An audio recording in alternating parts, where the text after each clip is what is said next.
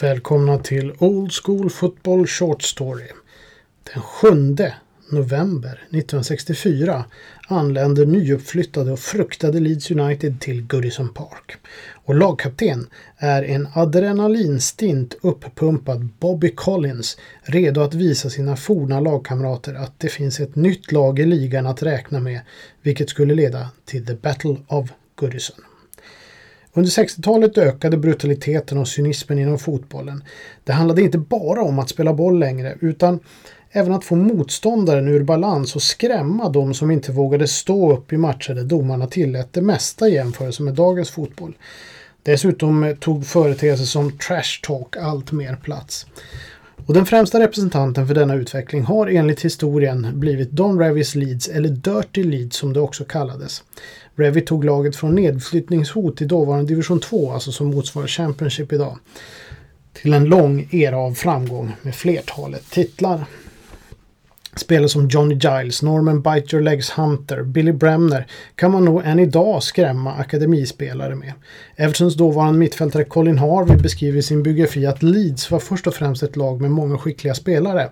Men det hade tagit den fysiska aspekten av spelet till en ny nivå, bortom lag som Bolton, om vilka det sades att de skulle sparka ner sina mormödrar. De var inte bara skickliga, men framförallt visste man aldrig var nästa tackling skulle komma ifrån. De var listiga och cyniska, enligt Harvey. Bobby Collins var med och tog dem upp från division 2 och var starkt delaktig i denna kultur under de första storhetsåren i Leeds. Men Everton var knappast några duvungar med spelare som Johnny Morrissey som inte hade några moraliska begränsningar på en fotbollsplan. Faktum var att två månader innan matchen mot Leeds hade domare Mr J.E. Carr samlat samtliga 22 spelare från Everton och Manchester United i mittcirkeln på Old Trafford för att tala dem till rätta efter osedvanligt fult spel. Lägg där till att Goodison Park kunde vara ett ännu mer skrämmande ställe att komma till då än vad det är idag, så har ni scenen för ett regelrätt krig. Leeds mittback Jack Charlton konstaterar att när till och med Evertons anfallselegant Alec Young tacklade hänsynslöst så visste man hur det skulle sluta. Efter några sekunder blev Evertons centerforward Fred Pickering nedsparkad och klockan stod på fyra minuter när Johnny Giles och Evertons vänsterback Sandy Brown kolliderade i en sanslös utmaning. Goodson Park fick ett utbrott och Brown klagade något om dombar i bröstet och skickade sedan iväg en vänsterkrok mot Giles. Domare Ken Stokes hade inget annat alternativ än att visa ut Brown.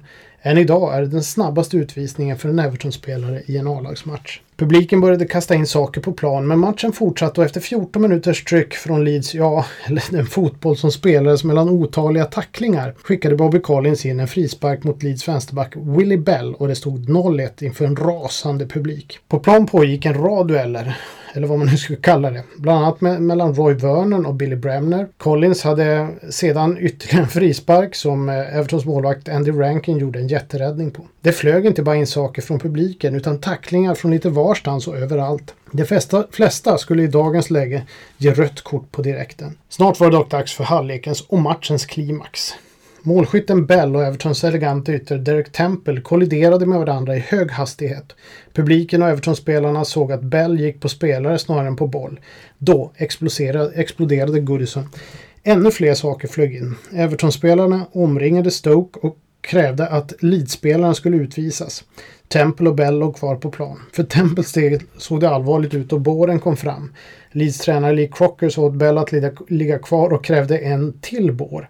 Men ingen trodde Bell var det minsta skadad. Än mindre ville man förse Crocker med en bår.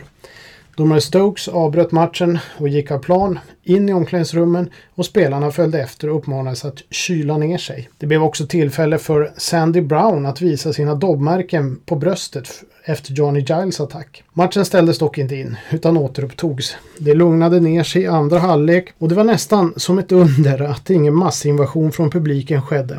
Det rapporteras till och med i Liverpool Echo om en remarkable five minutes without a foul. Willie Bell blev senare i sitt liv djup kristen och lade sina brutala metoder åt sidan. Men den dagen i november 1964 fanns ingen gloria över hans huvud. Händelsen förvärrade Leeds dåliga rykte på plan och den tidens lika dåliga rykte som publiken på Gursen hade. Men den är också en symbol för hur det kunde gå under en period då fotbollen var som värst.